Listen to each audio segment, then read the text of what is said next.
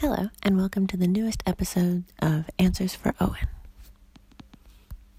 As we are nearing the end of March Madness, NIT, and the women's NCAA basketball tournament, the history of basketball has been on Owen's mind.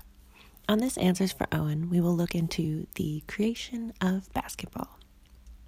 It is worth noting that the NCAA Women's Championship has been an absolutely exciting event this year, with Arike Ogunbowale hitting two buzzer beater shots, uh, one in the Final Four and then one in the championship game.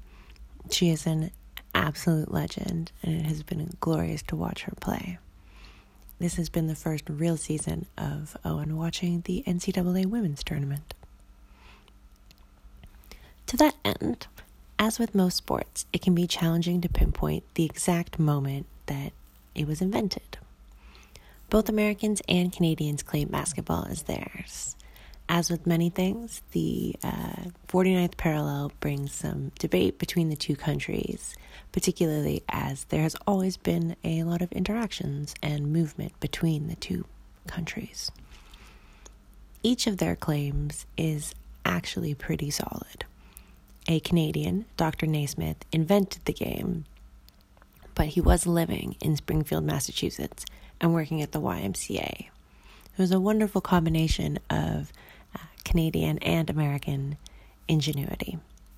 The game was initially devised to keep young men focused and in good shape during winters in Massachusetts.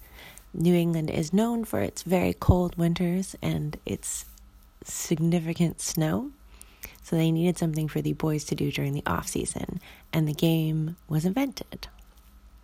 Basketball was originally played with a soccer ball and did not involve any dribbling. It's actually significantly different from what we would recognize as basketball today. Further, instead of the nets to which we are used to, they actually played with peach baskets, requiring you to physically push, usually using a broom, the soccer ball then out of the basket after every point. Eventually, um, holes were cut in the bottom of the peach baskets, and then finally, we did move to the nets that we now know and love. So that's a little bit about the history of basketball invented by Dr. Naismith. Thank you, and hopefully, as always, my tagline I hope these will become more regular and I will remember to do them every week.